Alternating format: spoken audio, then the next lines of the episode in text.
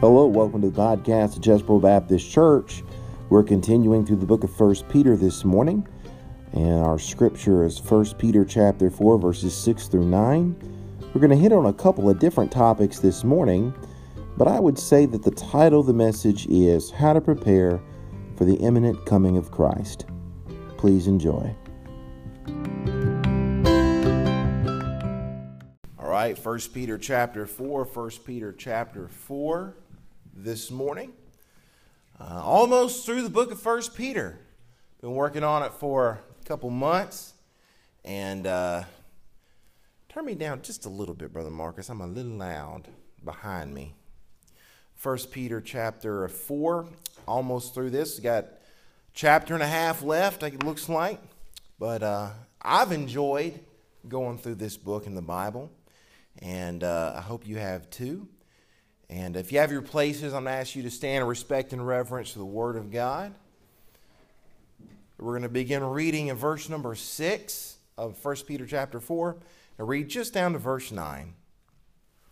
For this cause was the gospel preached also to them that are dead, that they might be judged according to men in the flesh, but live according to God in the Spirit. But the end of all things is at hand. Be ye therefore sober, and watch unto prayer. And above all things have fervent charity among yourselves, for charity shall cover the multitude of sins. Use hospitality one to another without grudging. Let's pray. Dear gracious Heavenly Father, Lord, we thank you once again for the opportunity to worship in your house. Lord, I pray that you would just be with us this morning. Open up our hearts to receive the Word of God. In Jesus' name I pray. Amen. You may be seated.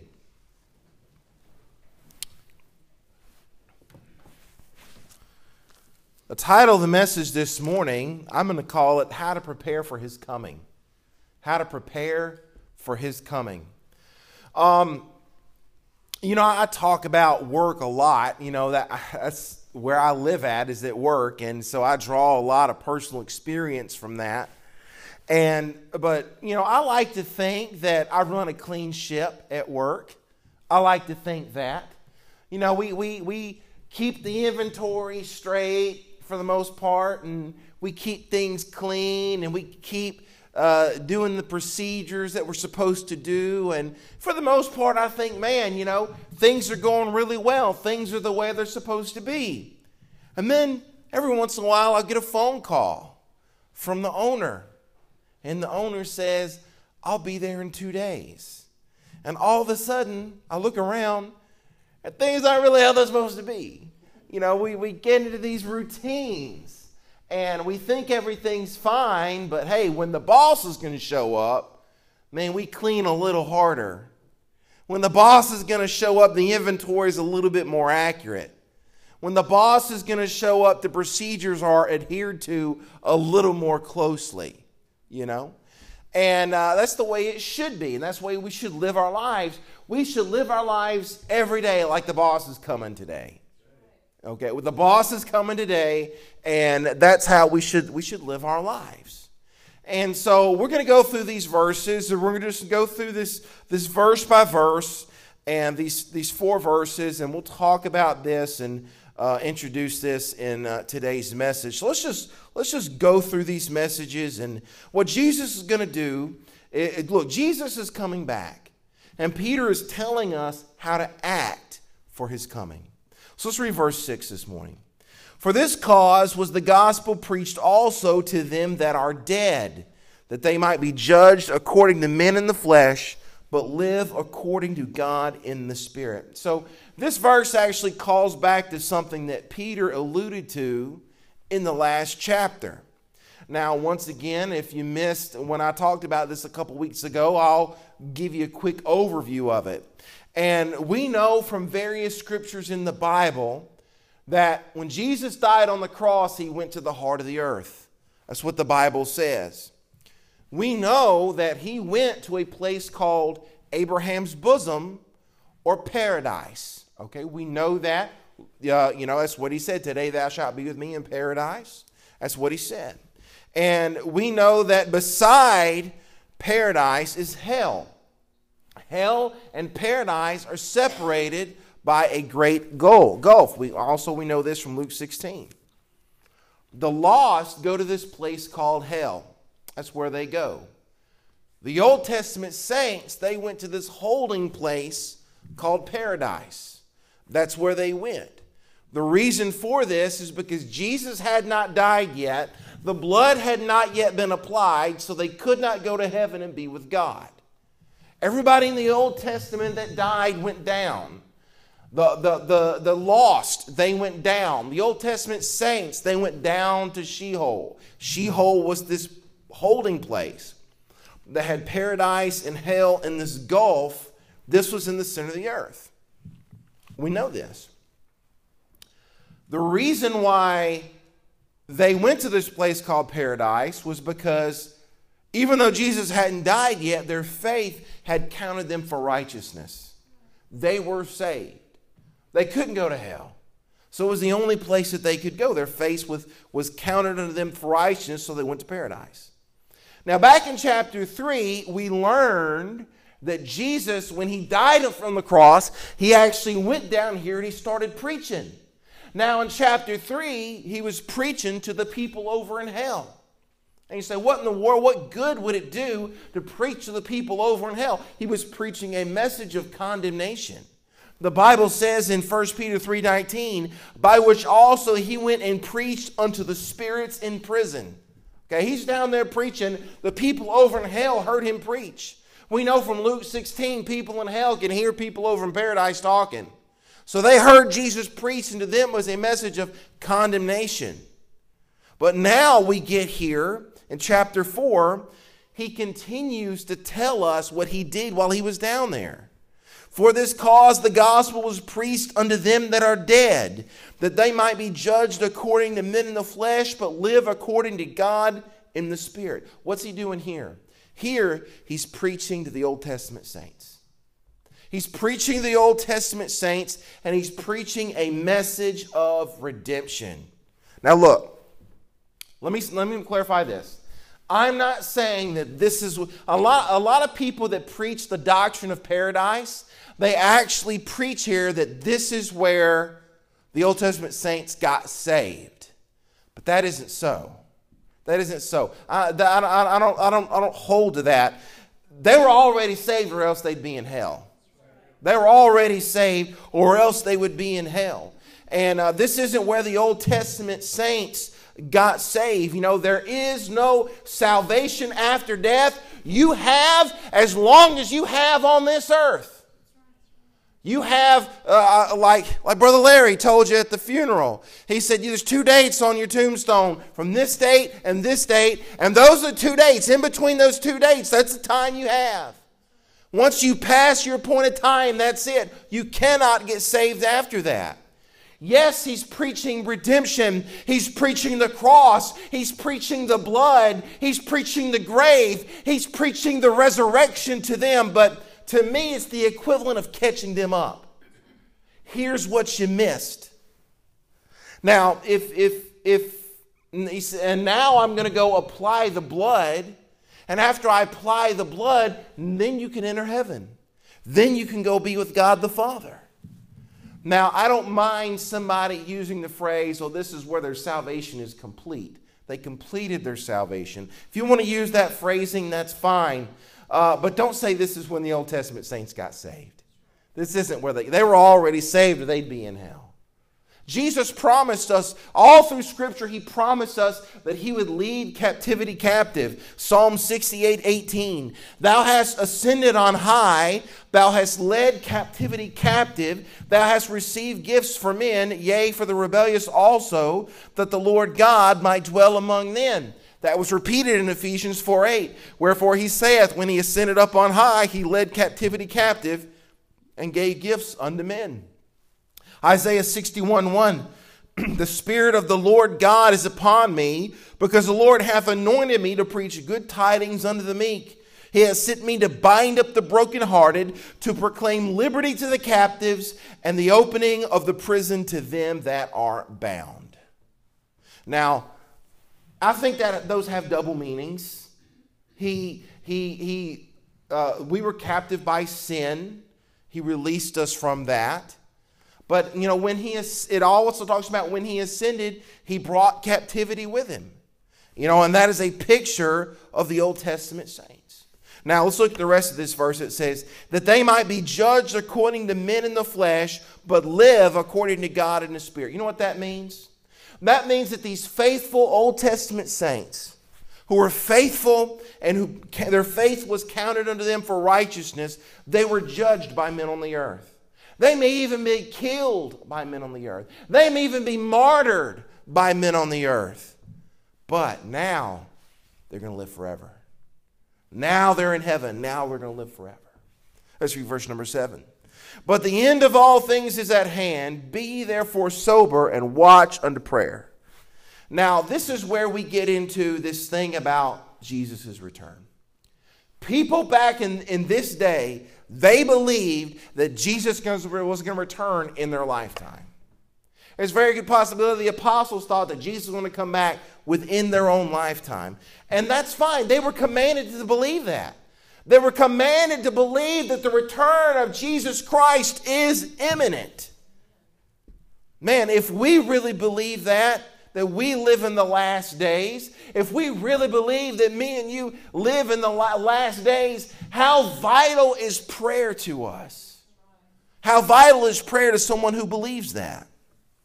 I want to look real quick about what Jesus said about his coming. And let me read for you Matthew chapter 4, verses 4 through 5. And Jesus answered and said unto them, Take heed that no man deceive you.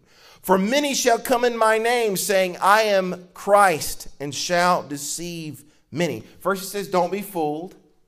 There's going to be many people coming. They're going to show up. They're going to pretend to be me. Verse 6, and ye shall hear of wars and rumors of wars. See that ye be not troubled, for all these things must come to pass, but the end is not yet. Does that sound familiar? Wars, rumors of wars. When they were Facebook a few weeks ago, they saw all the stuff about World War III, all the World War III memes, because they killed old Soleimani. You know, wars, rumors of wars. Verse 7, For nation shall rise against nation, and kingdom against kingdom, and there shall be famines and pestilences and earthquakes in divers places. And all of these are the beginning of sorrows. That sounds like us, don't it? That sounds like us. Wars, rumors of wars, famines, pestilences, earthquakes. That sounds like us. You know what else? It sounded like them too. They had wars and rumors of wars. And the people back in Peter's day, they had famines and pestilences and earthquakes. So the fact is, we really don't know when he's coming back. We really don't. But we need to be ready all the time.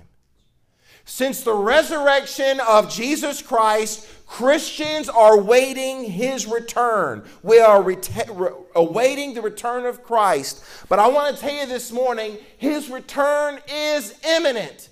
It is imminent, but it is not immediate. Let me explain that statement. Who in here remembers a preacher by the name of Harold Camping? Anybody ever heard of Harold Camping?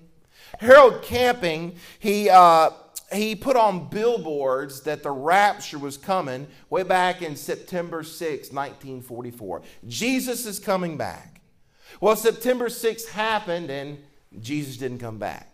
And then he changed the date to October 2nd.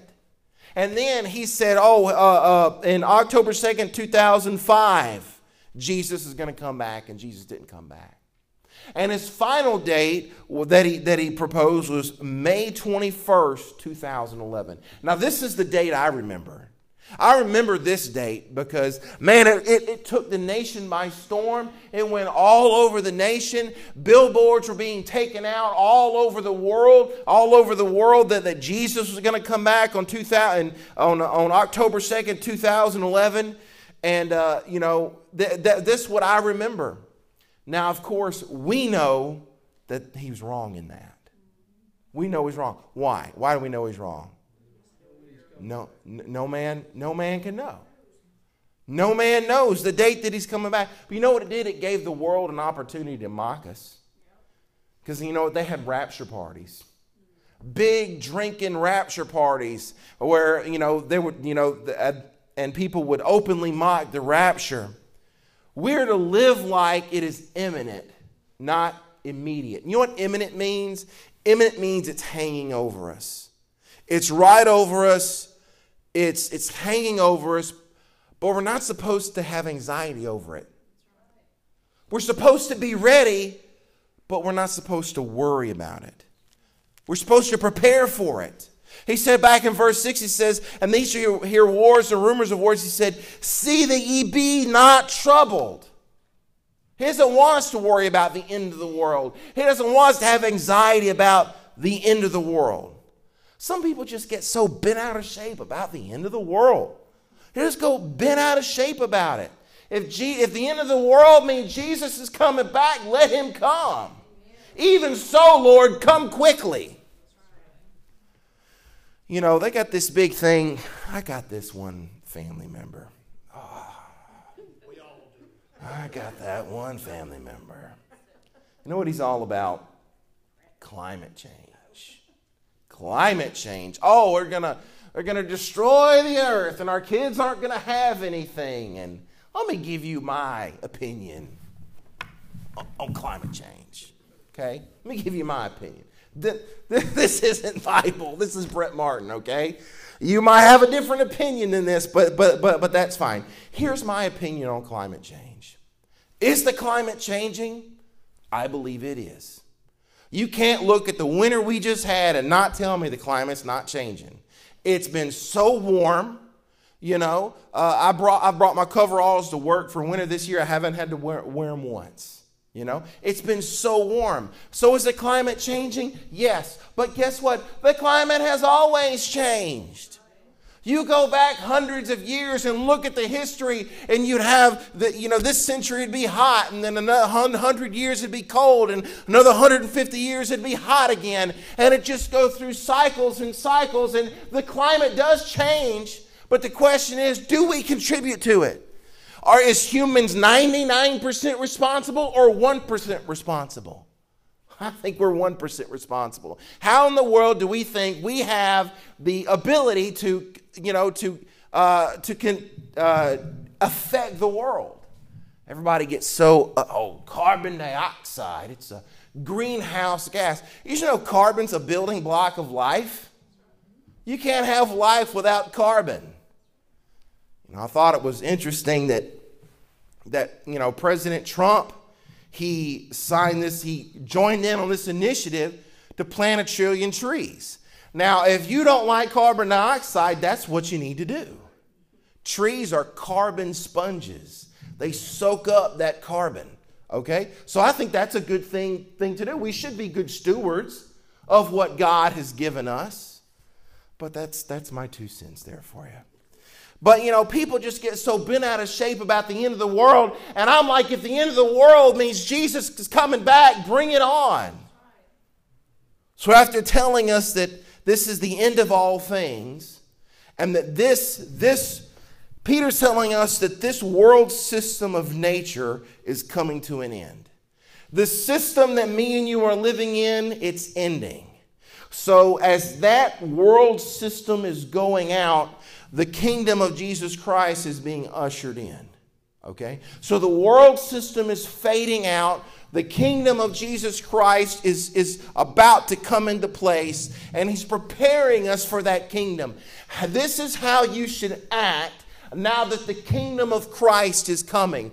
The return of Jesus, it is imminent. It could be tomorrow. It could be 10 years from now. It could be when you have great-grandchildren, but it is imminent. We get closer and closer to it every day. And as the world system goes out and the new system comes in, he gives us a list of how we should act. And that list begins here in verse number 7. We'll start the list this Sunday. We'll finish it next Sunday. But here in verse 7 it says, be ye therefore sober and watch unto prayer. Now what does that word sober mean? That word sober means serious. It means it's kind of comes from the word sober-minded, okay? I don't think I have ever preached and told anybody to be serious in their prayers. I don't think I've ever said that. But the Lord saw fit to put this in the scripture. In other places in the Bible, we're told to pray in the Spirit. We're told to pray fervently. We're told to pray without ceasing. We're told to pray in everything. We're told to pray in thankfulness. But here I'm told to be sober when I pray. Now, last week or 3 verses ago, we talked about drunkenness. We talked about God told us not to be drunk. God spoke very harshly against drunkenness. And now here, he's telling us to be sober-minded or be sober when we pray. Now, that does not just mean don't pray when you're drunk. Okay, that's not what he means here. But instead, what it means is when you pray, have a clear mind. When you pray, have a clear thought process. When you pray, be rational while you're praying. You know, this is really interesting, and this brings up, you know, a couple of questions to my mind. One question that comes to my mind is, you know, should I pray when I'm super sleepy? Can I have a clear mind and a clear thought process and be rational when I'm half asleep? Have you ever done that, just laying in bed? Oh, I forgot to pray.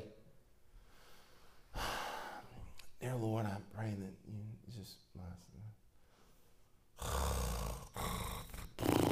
and just fall asleep praying.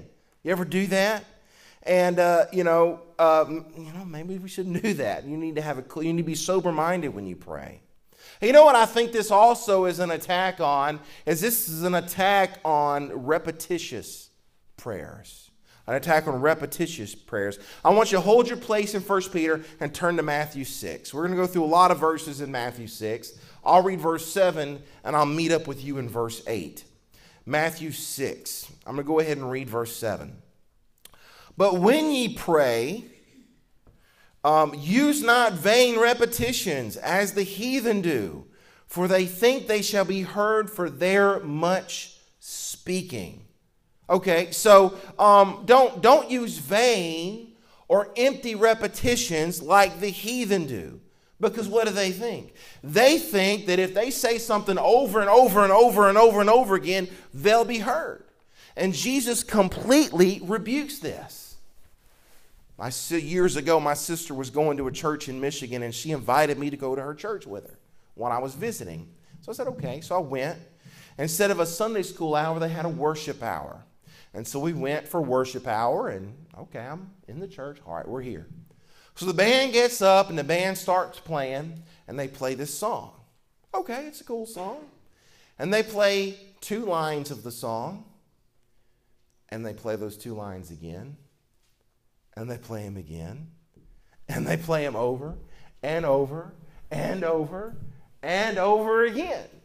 And, you know, this just repeated over and over and over and over again. And, you know, we have a worship song back there on the computer like that. Our God is an awesome God. And, you know, I like that song. But that song back there on the computer, it goes 3 or 4 minutes. They did this for 20 minutes. For 20 minutes, they repeated the same lines over and over and over and over. It's not like they sang a whole song over. They repeated 2 lines over and over and over for 20 minutes. And when after 20 minutes, I guess they got tired of that song. They switched to another song. They did it again for another 20 minutes. 20 minutes later, they did it again. In an hour, they sang 3 songs and repeated a few lines over and over and over. And to me, that falls into vain repetitions. Okay, I don't have to say the same thing over and over and over and over and over for God to get it. He's a little smarter than that. He's a little quicker than that. You know, so that to me, that goes into vain repetitions in my book. But you know, there was a movement not too long ago that was called spiritual formality. And what spiritual formality was is what they were trying to do is take all these elements from these other religions. Like elements from Hinduism and elements from Buddhists and incorporate that into Christianity. And what they would do is they would sit down in little, Christians now, would sit down in little rock gardens, Indian style, and, you know, meditate, and they would chant over and over and over these chants, trying to bring in these elements from these other religions, and that's not biblical. My Bible says, don't be like the heathen. I don't have to adopt pagan practices into my Christianity to worship God. I don't have to do that. Now, vain repetitions, it does not mean that you don't pray for stuff regularly. We all have regular things that we pray for every time we pray. That's fine. That's not vain repetitions. Okay? We all have those things that we pray for over and over on a regular basis. Just make sure they're not vain. Make sure they're not pointless. Make sure they're not empty. You're not just saying words, but you mean what you say. Matthew 6:8, verse 8. Be not ye therefore like unto them, for your Father knoweth what things ye have need of before ye ask him. Caleb wants something from Mom. Maybe she's on the phone and she can't answer him right away. And he goes, Mommy. And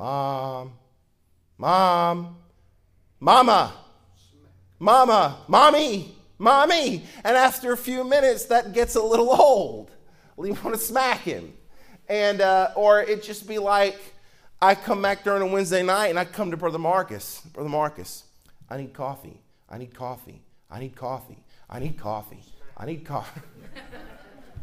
It'd get a little annoying after a while. If it's annoying to us, how annoying do you think it is to God? Verse 9.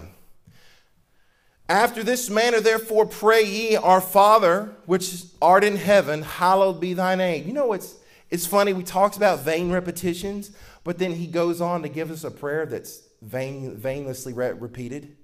You know, this prayer is often used vainly and repetitiously, you know, but I don't, that's true. But at the same time, I don't want to down the Lord's prayer. Okay, the Lord's Prayer, it can also be used intently, and it can be used meaningfully. Okay, we don't need to say, you know, don't say the Lord's Prayer because it's vain repetition. No, vain repetition is vain repetition. Meaningful repetition is meaningful repetition. Verse 10, let's just read the whole thing. Thy kingdom come, thy will be done in earth as it is in heaven. Give us this day our daily bread, and forgive us our debts as we forgive our debtors. Lead us not into temptation, but deliver us from evil. For thine is the kingdom and the power and the glory forever. Amen. If God is telling us to pray sober, then that means when Jesus prays, he's praying sober-minded, does it not? So let's see how a sober-minded person prays. Okay? So he said, first he says, so after this manner. He is not telling us to repeat the Lord's Prayer all the time, just to repeat it. There are, look, if you get it in your heart that you want to repeat the Lord's Prayer because it means something to you and it moves you, bless God, repeat that prayer. But if you show up at a meeting and repeat it just because that's what you do when you come to the meeting, that's vain repetitions. Oh, we're here. It's time. It's time for it. Let's say the Lord's Prayer. That's vain. And he's not telling us to say this prayer over and over. He's giving us a pattern. He's giving us a pattern. Jesus is teaching them how to pray. This is how you pray. First, he says, hallowed be thy name. What does that mean? That means we have a holy creator. We have a holy creator, and a sober-minded person has a prayer and prays like, look, I know that there is a holy God in heaven, and I am approaching a holy God when I pray. I am in awe of the fact that he is awesome, and he deserves all the glory. He deserves to be glorified. He is a holy, mighty God. So maybe we shouldn't approach God like we're talking to a buddy. Hey, bro, what's up? What's happening, dog? Let me tell you what I need. Maybe we shouldn't approach God like that. We need to approach him like he's holy. I keep saying this is Creflo Dollar. I have to preface this. I think it's Creflo Dollar. It might be someone else. But I heard a preacher say one time, when you pray, you need to command God. You need to command God. Demand things from God. Whew, no. I serve a holy God. Not someone that's under my authority. I am under his authority. I am subservient to him. You can command God, but this redneck ain't going to do it. Okay? You know what else I want you to notice? I want you to notice that he's my Father in heaven. Sometimes we think, people think maybe God is just so far out there that he's unattainable. But I want you to understand this morning that he's not. He's close. Because he is your Father. And you are his child. That's how close your relationship is. And then he says, this is how a sober-minded person prays. And then I pray for his kingdom and his will to be done. Prayer is not about accomplishing my will. Prayer is about accomplishing his will in me and his will in those around me. Prayer is less about me getting what I want and more about God getting what he wants.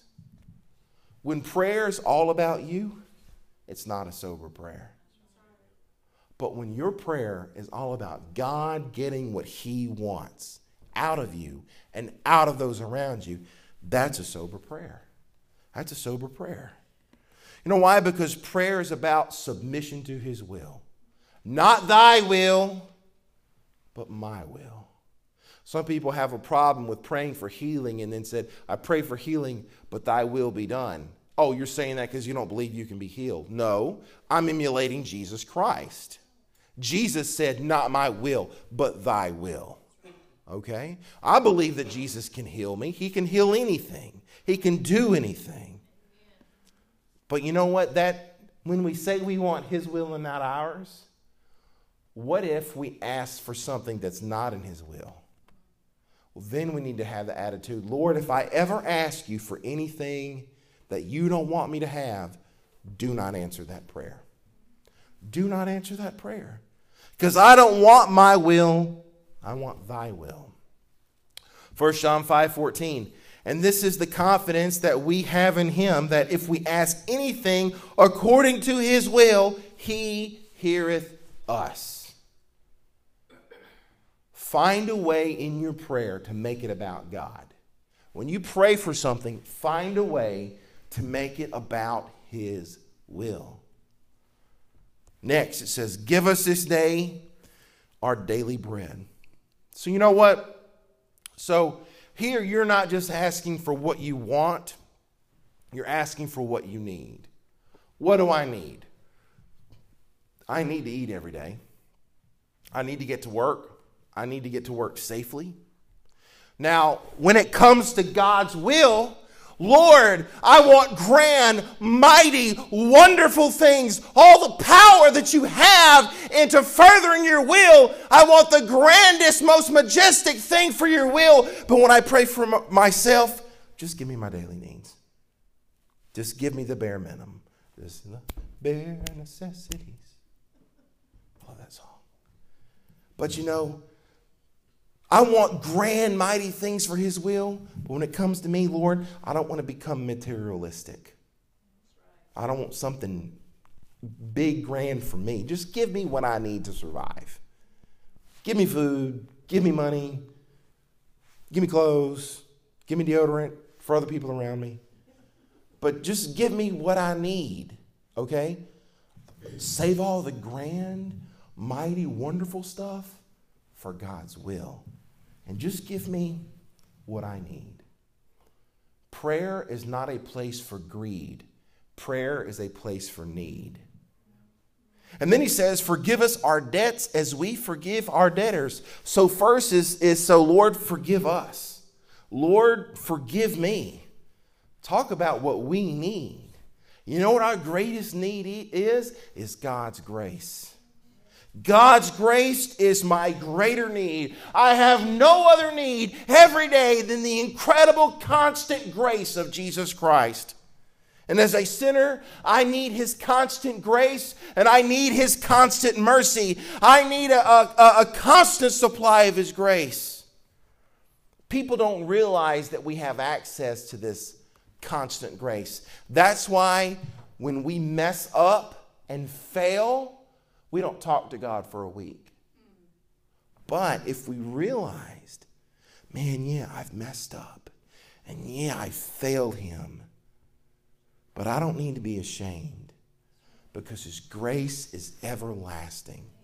His grace is inexhaustible. And when you fail God, don't run away from God ashamed. You can come boldly to his throne because he has grace to help you in your time of need.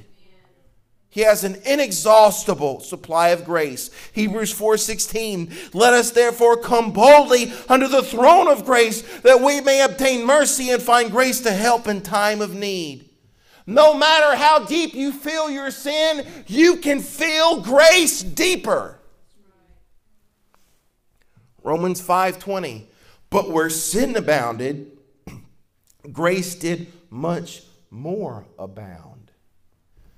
You know why let me put it another way. You can't out sin God's grace. You cannot do it. You cannot out sin God's grace. But then he goes on, he says, as we forgive our debtors. You know, I think a sober-minded person that prays, he doesn't come with grudges against other people. He doesn't come with grudges. God will not let us get away with spiritual darkness in our hearts. And he tells us, if you won't forgive your brother and you won't forgive your sister, you're not right with me. You're not right with me if you won't forgive them. I gave you grace when you didn't deserve it. You should extend grace to them even though they don't deserve it. God says, I am making my relationship, I'm making your relationship about with them, about my relationship about me, with me. God says, I'm making your relationship with them about your relationship with me. Bitterness against another person will spoil your relationship with God. Will spoil your relationship with God. Like I said, the point is, I am forgiven. If he can give grace to me, I need to give grace to other people. And the second thing we're told is to be watchful, is to be watchful. You know, when I hear watchful in the Bible, I can't help but think about a watchman on a wall. Man, when Brother James is here, you know, he's like the watchman. And the door opens, he looks back there to see what's going on. When creepers come up and look through this window, people can look back and still Brother James watching. But, you know, he watches for trouble. So how can I be watchful in my prayers? How can me and you be watchful? So we're watching the news or we're scrolling through Facebook and we see something, we hear this story about this family that lost 6 or 7 members, a mom and 6 kids. We hear that and man, that's horrible. And our antennas go up. Maybe every time your antennas go up, you should pray. Every time your antennas go up, you should pray. You're talking and having a conversation with somebody, and they give you a need, and your antennas go up. At the end of that conversation, you say, you know what? Let me pray for you before we leave. Every time your antennas go up, pray. That's being watchful. Every time the Spirit hits you, every time you feel that need, wherever the need is, pray for it. What did Jesus say to Peter? Peter, Satan hath desired to sift you as wheat. But it's okay, Peter. I prayed for you. Be watchful. Verse 8. And above all things, fervently charity among yourselves, for charity shall cover the multitude of sins. Of course, charity is love. above all else, on top of everything you've got going on, love one another. You know what fervent means? Fervent means intense love. It means sincere love. It's more than, hey, I love you, bro. I love you, bro. Oh, yeah. It's more than that. It means I have purposely and intently turned my heart towards you. I have opened my heart towards another person. That's what it means. In everything that you do, love should be at the forefront. But it's something interesting here.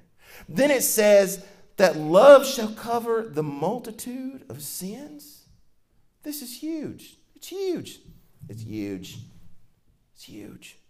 You have sensed in your life that you were entirely dependent upon grace.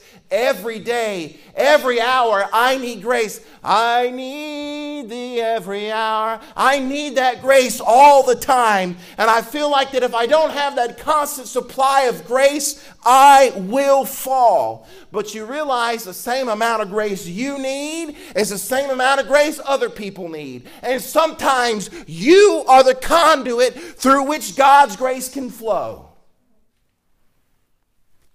I need to give constant grace to others. It is impossible to have a long-term relationship with another human being and them not hurt you, except for God. Except for God. It's impossible for you to have a long-term relationship with anybody without them hurting you. Why? Because they are sinners too. I have to extend constant grace, because that love will cover a multitude of sins. And how is this love expressed? By forgiving the offenses that they commit against me. That is extending grace and love to them. Maybe somebody hurt my feelings. Maybe somebody looked at me funny. Maybe somebody embarrassed me in public. Maybe they contradicted me. Those things sound small, but when you experience them, they're not small. They're pretty large. But love will cover so many things. Just give constant grace the way that Jesus does. Jesus showed grace to you, someone who didn't deserve it, so me and you can show grace to others who don't deserve it. And then number 9, use hospitality one to another without grudging. You know what hospitality is? The idea. It's the idea of sharing. What's yours is mine. What's mine is yours. That's kind of the idea of hospitality. You know, usually you're hospitable to strangers, okay? But here it says to be hospitable one to another. You know, that's interesting, because I find that the people that we're the most hospitable towards are strangers. A stranger will come into my house. Hey, do you want something to eat? Do you want something to drink? Can I get you something? Let's eat on the good china today. Is the temperature okay for you? Here, pet my cat. We'll just do anything for them, okay? We'll just bend over backwards for them. But my wife asked me to get her something from the kitchen. I'm like, oh, I'm too comfortable. I don't want to move. I don't want to move, you know. And so, you know, you're not hospitable to to people we're close to, because the hospitality disappears the closer you get to somebody. Well, you're just family. Get up and get it. Exactly. But the idea here is that I want to show hospitality to someone I'm close to the same way I would show to a stranger. Let me ask you a question. Do you go out of the way for people for no other reason than to go out of the way for them? But then it says to do it without grudging. Do it without grudging. That the grudging is the grumbling and the complaining and the quarreling. We can undo the hospitality that we just did by grumbling about it, by complaining about it. You just undid the hospitality you just did. You get up and you get something from somebody and you give it to them, and then you turn around and you say under your breath, lazy bum. You know? And what you did, you just undid the hospitality that you did. And look, that grudging isn't going to hurt. If they didn't hear you, the grudging isn't going to hurt them. That's going to hurt you. 2 Corinthians 9:7, for God loveth a cheerful giver. Not just a giver. God loveth a cheerful giver. There are plenty of people that give that aren't cheerful. They're not cheerful when they give give stuff to you. So you ever borrow money from a family member or maybe a mom or dad? You go borrow money from them and you got to get ready for that lecture that comes along with it. Oh, is it worth it? Do I need that money that bad? I just popped in my head. That's why he said hospitable without complaining, without grudging, because he knows that this is an issue that we have. If you can't give without complaining to those you gave to, or how much you gave to them, or how they used the thing that you gave them. You all have that family member that they gave the picture to you, and when they come over, they're looking around for it. See if you're using it. You got that picture that I gave you? I want to make sure you're taking care of it. So when they come, you take it out. You take it out of the box. You set it on the counter. Hey, look, yeah, there's your picture. And then they leave. You put it back up. But, you know, we've all got that family member that does that. But you know what? If you can't give to somebody without holding a grudge against them, you have a sin issue in your life. You have a sin issue. And what you need to do is say, Lord, help me have a better attitude about this thing. Because at the end of the day, they answer to God. They don't answer to you. So what do me and you need to go do? Let it go. Just let it go. Okay? You know, this scripture is cool this morning because it's cool how we can start out with deep theology about paradise and hell and heaven and Jesus preaching to those in the center of the earth, and we can end on, let's be nice to people without complaining about it, you know. But that's the scope of Scripture. And 1 Peter has it all, from deep theology to heart-piercing truths, just down to the practical stuff. So hopefully this morning, the Lord has spoke to you.